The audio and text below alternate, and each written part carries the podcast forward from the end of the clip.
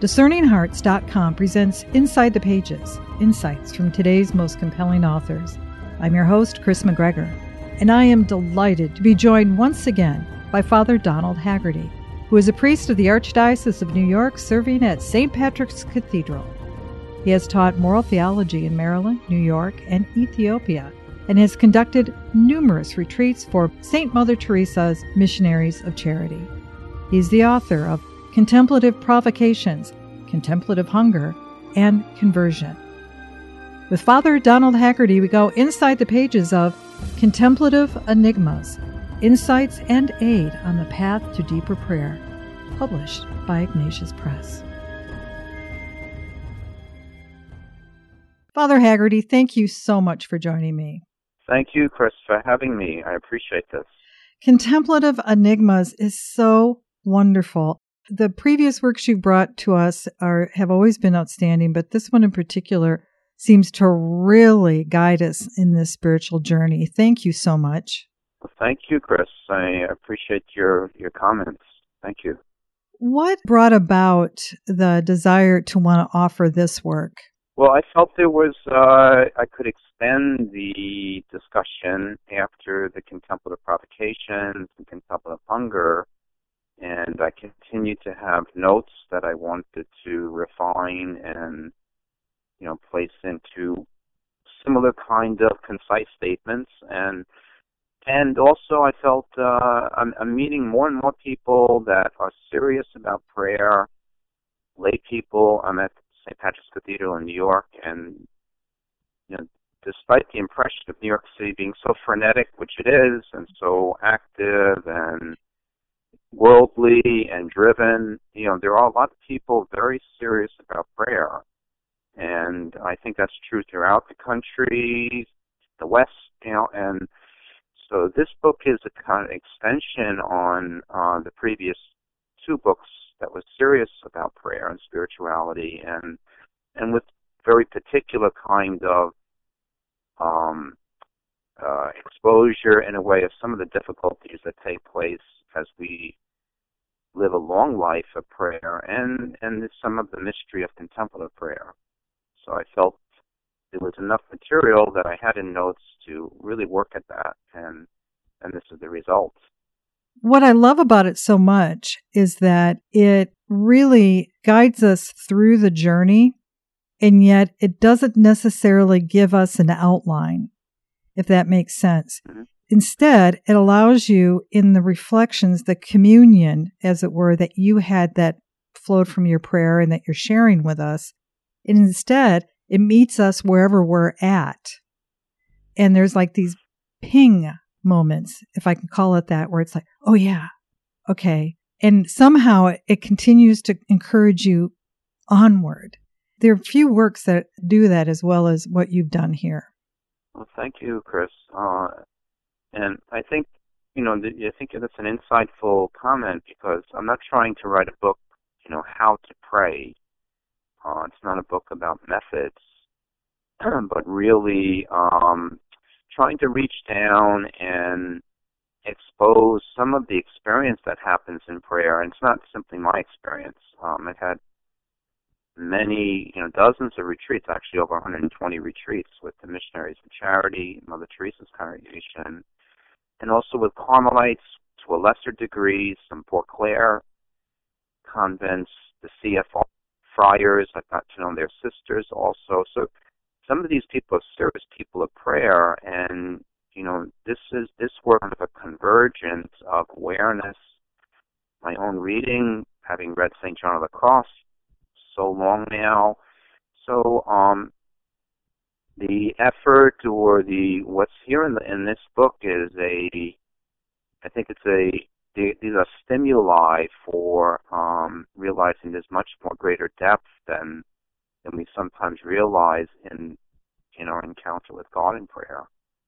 You really hit it there. From the very beginning, you steep us in an incredible wisdom. You take just a like three reflections and then a deeper fourth entrance into a teaching from a particular saint or very holy person. And then you allow us to, to kind of enter into a reflection And yet the reflection doesn't tell us so much what we have to do, but it's more of an invitation. I mean, I'm not trying to sound esoteric, but I mean, it's gentle as that, but that seems like such a God way of doing it, doesn't it? Well, thank you, Kris. That's uh, that sounds uh, accurate, and, and you know the effort is uh, again to expose and uh, the, the the quotations too from the saints they're more abundant this time than in those other books, uh, and that's something you know people have their different hobbies. I could say that one of my hobbies, if that's the word for it, has been when I've seen good good statements and quotations, I've always copied them down in notebooks. And those have proved very valuable, and it's the kind of thing that I think is valuable for people in prayer, like this book, perhaps, to take a paragraph or quotation of a saint and ponder a bit, and then that becomes a little bit of a bridge, even while we're in prayer, that we've begun to walk across, you know, the bridge toward our Lord, and maybe give Him a chance to walk toward us on that bridge. And you know that's the value of a book like this um, to have a stimuli in front of us and to realize this you know i'm reaching out towards something uh, for greater encounter with god. And that's my my sense of it. Well that encounter is really unique for each person isn't it uh, absolutely and also as we go on in life you know it differs even in our own life but uh, you know, much of the the true, authentic contemplative experience in life is to realize, you know, the hiddenness of God may become more intense, His concealment, you know, the true reality of God's utter holiness becomes more vivid, perhaps, to us as we uh, continue in life. And and this is the effect of prayer and the St. John of the Cross is very strong on that. I think the Carmelites will tell you very, you know, strongly if you sit with them in a in a in a parlor in a Carmelite convent, you know how real the intensity of God's presence is while He remains very concealed, and and and the and the difficulty of bearing with that hiddenness and concealment in in a long life of prayer. You know, I think when you wrote your first book, or at least when it first came out in Contemplative Provocations, that you were a missionary, essentially. Or can I say that? I mean, you were at least serving in Africa, if I recall correctly. That was that's correct. When it was uh, when it was published in 2013, I was uh, I was in a four year period in Ethiopia. I was teaching in the seminary there, but also I went there primarily because I had gone for a number of retreats dating back to 1993 in Ethiopia with Missionaries of Charity, and I'd been six or seven times there. So I had an opportunity to request to Cardinal O'Connor, uh, Cardinal Dolan, uh, to be transferred from the seminary in New York to Ethiopia. So, but some of that writing dated back you know, taking notes, pondering, keeping some. So some of that I had worked on for some time, and then that book was eventually published in 2013 when I was in the middle of that Ethiopian time. It's telling because there are, some who may feel that that we would need a experience like that, traveling sometimes out of our own comfort zone and and going to a foreign land and maybe serving in a mission, doing a pilgrimage or maybe it's the entrance into religious life where you're in a contemplative community. You're open in a greater way to that experience of God, that it can be difficult in our present situation for most of us who are engaged in a very active experience of the world. And then from that place in Ethiopia, you've been plucked right into the busiest city, probably in one of the busiest areas at least in this country, if not in, in the world. I think it's it's very true to to try to have if we if we can. I mean, it depends on a person's uh, state of life and family life, marriage, children, the age of children, but to try to um to try to do some different things, you know, sometimes that are more radical. And you know, it could be it could be working as a volunteer with Mother Teresa Sisters or some other, um, you know, place in a city, uh, or taking one of those mission trips to a third world country, which parishes do at times. Uh, but something that that takes you out of the the realm of the ordinary that we're very familiar with and comfortable with. Uh, and certainly, you know, like making radical kind of moves to have, to open up to more prayer in one's life.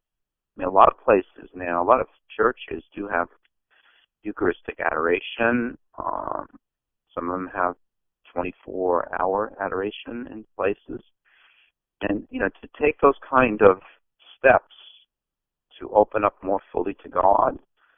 Maybe as children get older, I think many times people in the middle of life sense this invitation from God to take a greater step toward Him, and but some kind of radical move does help. I mean, my move to Ethiopia definitely helped a lot in my life because also it was a a lonely time, frankly, you know, somewhat to leave New York where I knew a lot of people and then to go to the middle of nowhere, you know, in some ways. Um, I had I, people I met there, but that, that was a good experience for receiving more the, uh, you know, the, the greatness of God's presence and you know, how much He really takes our life seriously. The thing that I found so compelling about this particular work, Father Haggerty, for me personally, maybe I, I wonder if it speaks to the hearts of others in this way too. It was our struggle with silence, the uh, the suffering of silence, as it were, that we have to be willing to walk into that fire to be able to really be receptive to that presence of God. But the silence, that is so foreign in our culture today. Well, I agree, and that's a uh, that's a key point of any you know serious spiritual life. And uh, unless we you know turn the phones off somewhat, not just the silence of uh, sound around us, but the the uh, the insistence on distraction. You know, if the phone is ringing constantly, people are checking text messages. Uh, you know, that kind of perpetual distraction in life is is is a an obstacle to a life with God. And if you, it's sometimes it's good to think, you know, how do they live in monasteries or these cloisters, and and they really do live apart from that. You know, they don't carry cell phones around, I don't think, and and uh, some need for silence there. There is that great work, of course, of Cardinal Sarah from a couple of years ago, The Power of Silence, mm-hmm. and you know, such a an invitation to, and and that's written for all of us who live in the world to to at least block out some times in a day. I may, I may have said this before, even when we talked previously, but the you know, the value even of small moments of silence, if we can quiet down for three minutes, five minutes, really enter into silence, those pauses in a day can have a, a great stimulus for prayer. Well, do you think part of the problem, uh, well, I should say, I know that you think this is part of the problem because I've just dove into this book so strongly, but we expect to have a feeling, you know, even the feeling that I this is going to bring me great peace. Sometimes in our prayer, we're not necessarily going to feel something that is always peaceful. Is that a fair way of saying that, Father? Yeah, that's definitely true. And I think God, He values our perseverance through the seasons of prayer. And you know, we're used to in the United States, you know, going through four very different seasons in most parts of the country. And there are different seasons even from week to week, day to day in a way in prayer. And sometimes the seasons are long. So there could be a long duration, duration of feeling quite empty and, you know, dry, no real feeling in prayer. um, and yet to live with deeper certitude of faith in that time. You know, that's why it is it is valuable to to pray in front of the presence of our Lord in the Eucharist.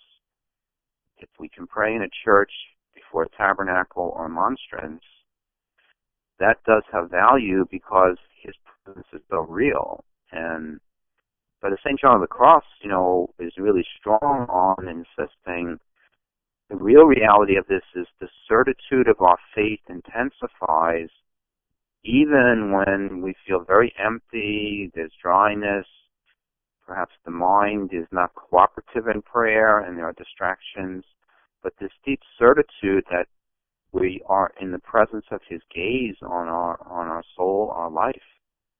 And and that's a tender gaze even if it's not felt.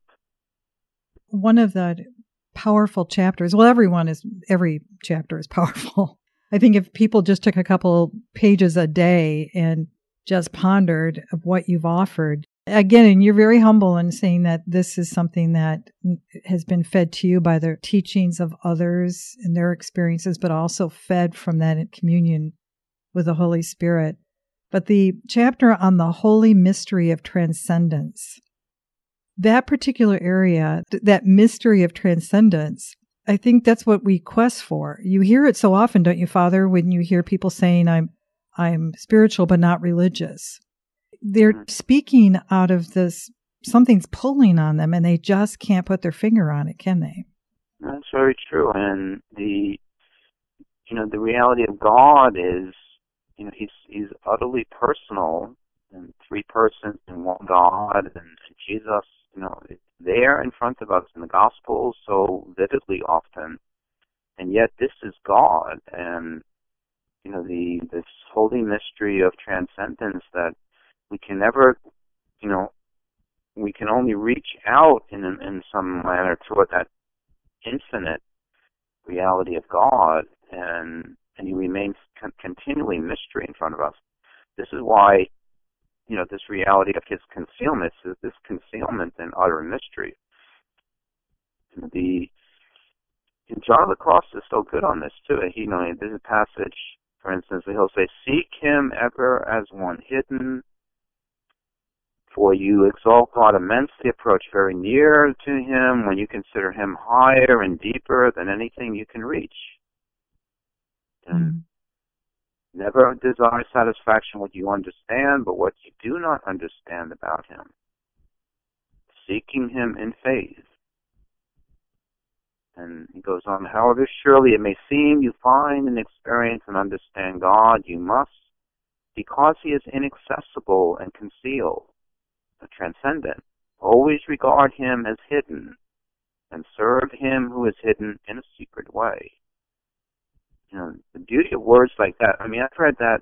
I'm not exaggerating. Probably more than at least a hundred times in my life. You know, probably mm-hmm. many more. And those kind of passages, you know, you never get to the end of the truth of them. They're, and that's what I, I, I wanted to do in this kind of book too. That these are passages that, in the quotations, which are maybe worth the price of the book, mm-hmm. they uh, they lead us on and on to, you know, something of a greater mystery and greater truth in God. We'll return to Inside the Pages in just a moment.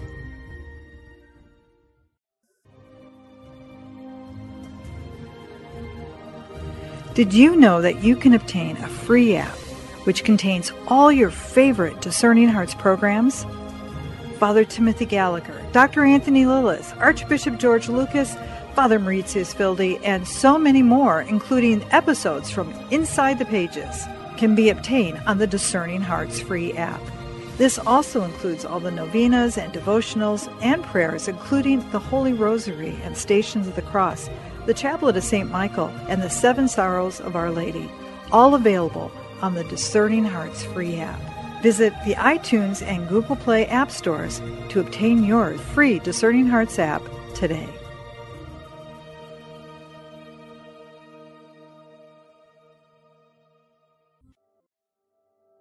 A prayer of St. Ignatius of Loyola. Take, Lord, and receive all my liberty, my memory, my understanding, and my entire will, all that I have and call my own. You have given all to me. To you, Lord, I return it. Everything is yours. Do with it what you will. Give me only your love and your grace. That is enough for me. Amen.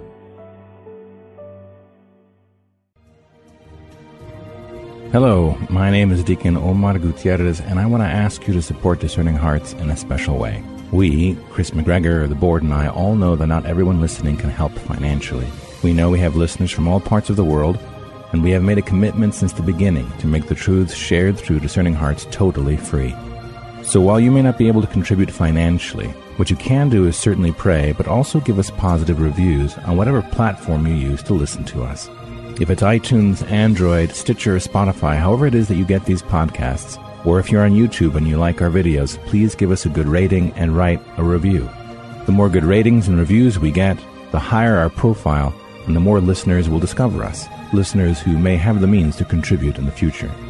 Please consider rating us and writing a positive review today.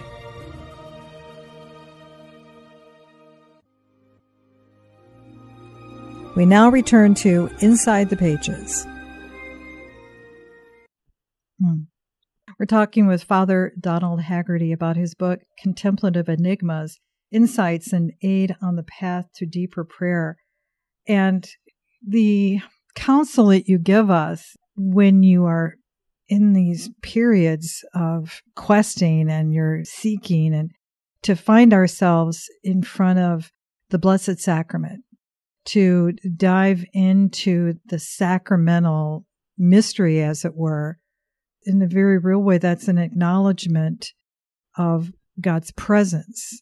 You see it. I, I can't help but think, not far from where you're at. I mean, Dorothy Day in those early years, watching women go to mass early in the morning and she follows them and there's something that's just pulling her there there's a desire there's something that it, it, that's a bit of the pull of transcendence isn't it yeah that's a good way to um you know a good image for it because we all have to there's a flame within each of us you know and there's a great fire in god. And and it, there's an interesting you know reality. If you put a small flame near a greater fire that flame leans in that direction bends toward it. Mm. and we have to, you know, kind of sense that within us, that this flame within us, we don't want to to frustrate it, you know, leave it just, you know, simmering, you know, in, in a kind of, uh, uh, you know, without without more, and and put it near that greater fire, it's going to be pulled toward that. So, you know, getting inside a church, being aware, just putting ourselves in silence, you know, in, a, in the church, that in itself begins to affect lives, I think. And you know, many people, I, it's it's unfortunate, you know, I see it as a priest. I think many people only come to a church, and many Catholics, thank God, they do come on Sundays, but they only come when there's a, a great crowd, you know, in in a Sunday mass, and they don't realize the beautiful attraction of being in in the quiet of a church. Not too many people there. You know, maybe the mass is over or before mass. Just to be in the quiet of a church, it's an incredible experience. And and you know, to to find that in one's life right away, that's a game changer right there. I think you know, Father, I think you did a beautiful job of entering into the mystery of what has been called the dark night, that place where God does not at first seem present to us, as though the light switch has been tripped off. Yes, I mean there is a.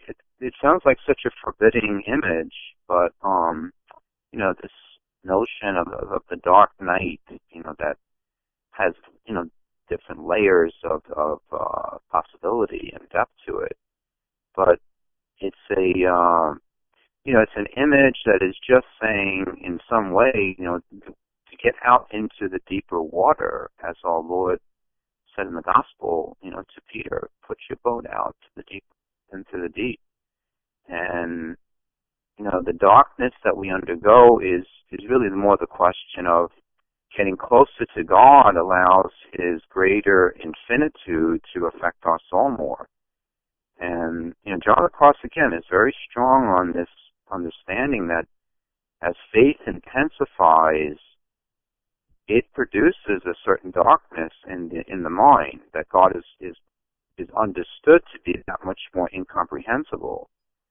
That we, we and St. Thomas Aquinas will have spoken about also, that that God is known as one who is more unknown. That we love him in a greater way in realizing we know him, but as one who is unknown in a certain way. So, you know, that experience is a, is a real thing. Some Mother Teresa's uh, accounts that came out after her death of her darkness of soul is is uh, like an, is a good example of that. I mean, she had extreme ex- experiences of that as a saint, but she was very, as we could, would say, it's extremely close to our Lord, loved the Eucharist, you know, saw literally and heard Jesus in the poor, and yet experienced this suffering of, of a certain darkness within. I think that's, you know, it's, it's good to hear that because many people undergo, you know, some trials of darkness in their life, the difficulty of some shadows around them, and, and to realize that this is more purification and God's chance to reach out to the soul. Uh, it's not a it's not a sign of illness spiritually, or that we've gone off on a detour at all. That it's part of the life of faith, deepening and intensifying over a lifetime mm. and it affects the life of prayer. Uh, Father, could you speak to something I think that is so rampant? It probably always has been. Uh, maybe it's just it, it seems more heightened because of of our interconnectedness through social media, through television, through our engagement with others. That there's this this collective sense of fear that expresses itself not only in its statement of fear, but it becomes anger, it becomes division, it becomes all these other things that can even enter in not only in the surface of our engagement with the world, but it can also get into the center of that prayer of ours that we're trying so desperately in some cases to connect with you know, I think uh, you know it's part of that incomprehension of God that we have to we have to trust that God's hand is is in, in all things that He permits and He's He is present in everything and there is a need to, with a certain, you could say, mental or even emotional austerity, to to be careful not to not to get frustrated. That we um, are letting go, you know, again and again in our lives and placing things in the hands of God, you know, accepting divine providence even when it's not understood. You know, I always like this expression of Jesus when, when he was going to wash the feet of the apostles and we know Peter objected to that as described in chapter 13 of John and and then Jesus said to him, you do not know now what I am doing. Later you will understand. And, you know, this is part of the reality of life for all of us, that we don't understand everything right away, and we could have, you know, some some anger, some frustration, and even, you know, temptation of resentment, you know, God, what are you doing?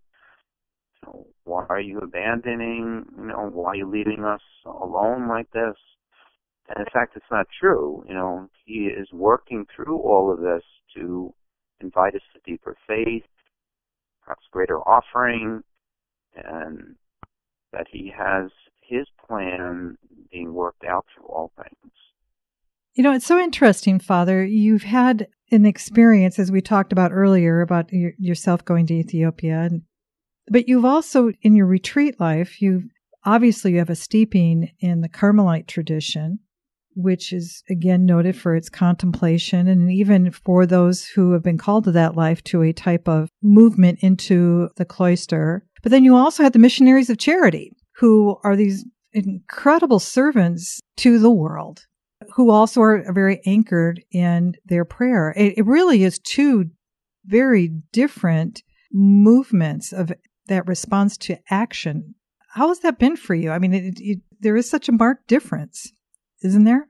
Uh, there's a great difference in the, uh, you know, in the structure of the life in one sense. You know, one, you know, the missionary charity life is a, is a very demanding, you know, life in their poverty, and then they're giving up themselves to the, you know, really serious poor throughout the world, especially in these third world countries. But you know, here in even the West, you know, where they live in slums and and a Carmelite who was in living in the quiet of a cloister, you know, that monastic life. But I think, you know, it's it's it's interesting to see the common denominator in those lives that they they in both cases there is this challenge, you know, it depends on the person to to offer their life completely to God, to belong entirely to God.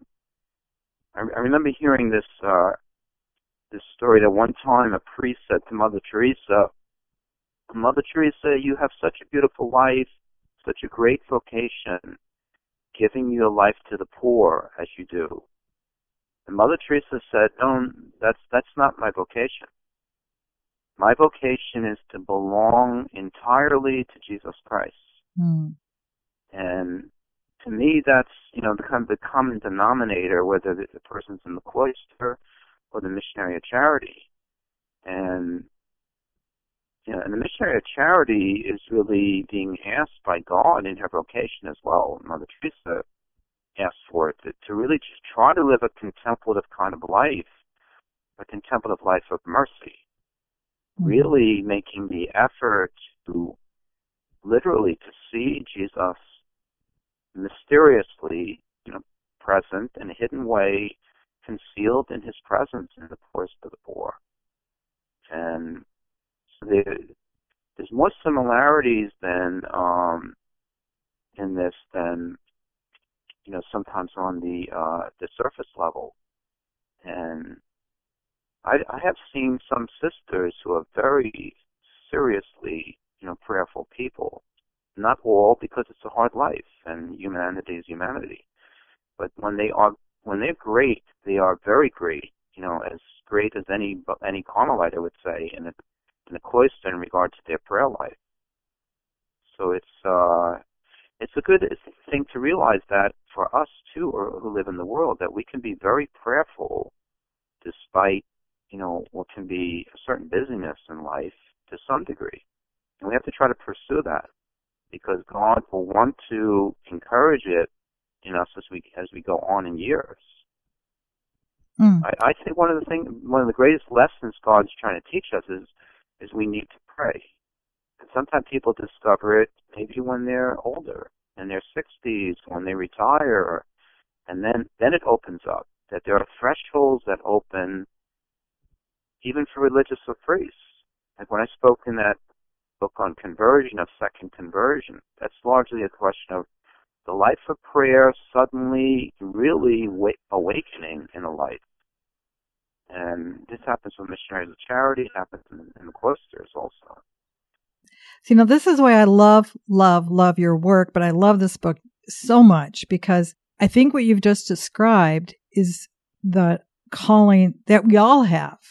Of course, it's the universal call to holiness, but how we can live that out you know, whether you're a mom with kids, whether you're a businessman, businesswoman out there, you're teaching in the schools, in the hospital, wherever you are, that looking for the hiddenness to listen to him, and maybe it is in the voice of that person before you, is not unlike the same kind of call that those missionaries of charity have. I mean, we all, can we say that we all in some way have that kind of missionary response to the world? I mean, I think I think it's a great comment, Kris, because and that's why I think the the recognition of Mother Teresa's order, for instance, were these cloisters that we have to realize that we can learn so much from that life.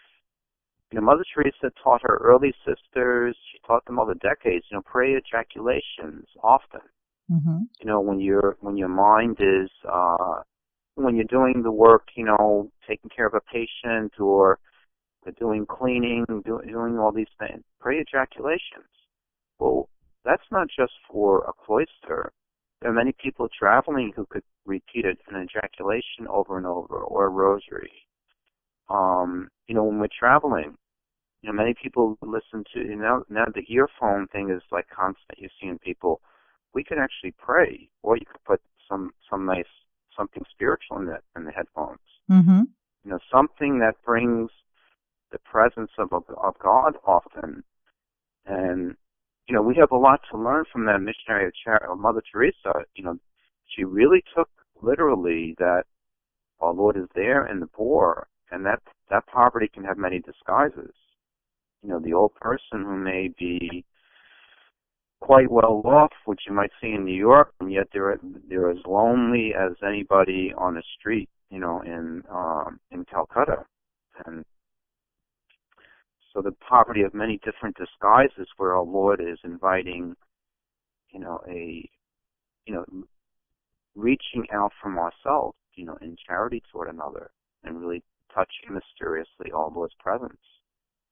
What you invite us to as well is not to necessarily hide from the world, try to distance ourselves, away from the world by diving into the ordinary means of grace, separating ourselves by going into the church, but instead anchoring ourselves. It's like mooring ourselves to the ordinary means of grace, to the the beauty of the, the, not just the church's liturgy, but the experience of God's creation anchor us so that we can then be out in the world, to be out in the places where He needs us to be. Is that a fair statement, Father? Yeah, I think that's that's that's a very good statement, and you know, I think the older uh, language that separated, you know, the contemplative life was considered to be the cloister, the monastery, and the active life was out in the world. But I, you know, what I've tried to do also with these books is is uh, is say and I think it's a legitimate thing to say that there's the possibility of living serious interior life with God, of course, outside a cloister or monastery. And of course, all the saints had serious depth of interior life. And that's what it means to try to cultivate something more contemplative in our prayer, in our awareness of God. And the effect of a deeper interior life even involuntarily is going to to make us leap much more out toward other people and toward need you know our eyes open up more you know instead of that kind of pull inward on ourselves the deeper interior life with god does the opposite it, leads us out more our eyes are more sensitive you know to the you know, the suffering of other people, the, the awareness of, of the need of others. And, you know, if we live in, there's a great advantage, I think, like a missionary of charity, to have the poor in their life opens them to more action in charity. And that's true for all of us. That we, if we live, if you have family, if you have children, if you work, you know, and you have contact with people, that that reaching out beyond ourselves is a uh, you know, is, a, is a, an essential aspect of, of a serious life with God. And also, as we're out in that world, I, I think some of the benchmarks you you mention it frequently in the book.